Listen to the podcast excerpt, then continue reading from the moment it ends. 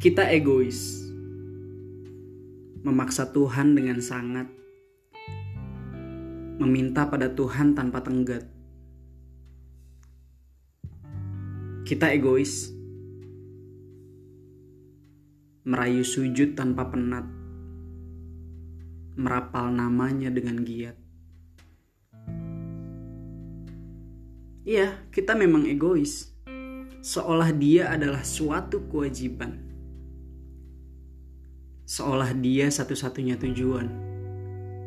Bahkan seolah dia segala muara tujuan.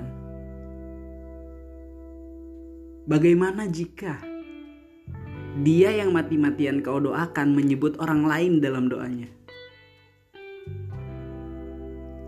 Bagaimana jika dia yang berlarut kau hayalkan mengharap orang lain untuk dimimpikan? Lantas bagaimana jika akhirnya dia yang kau kejar mati-matian akhirnya yang membuat mati sungguhan?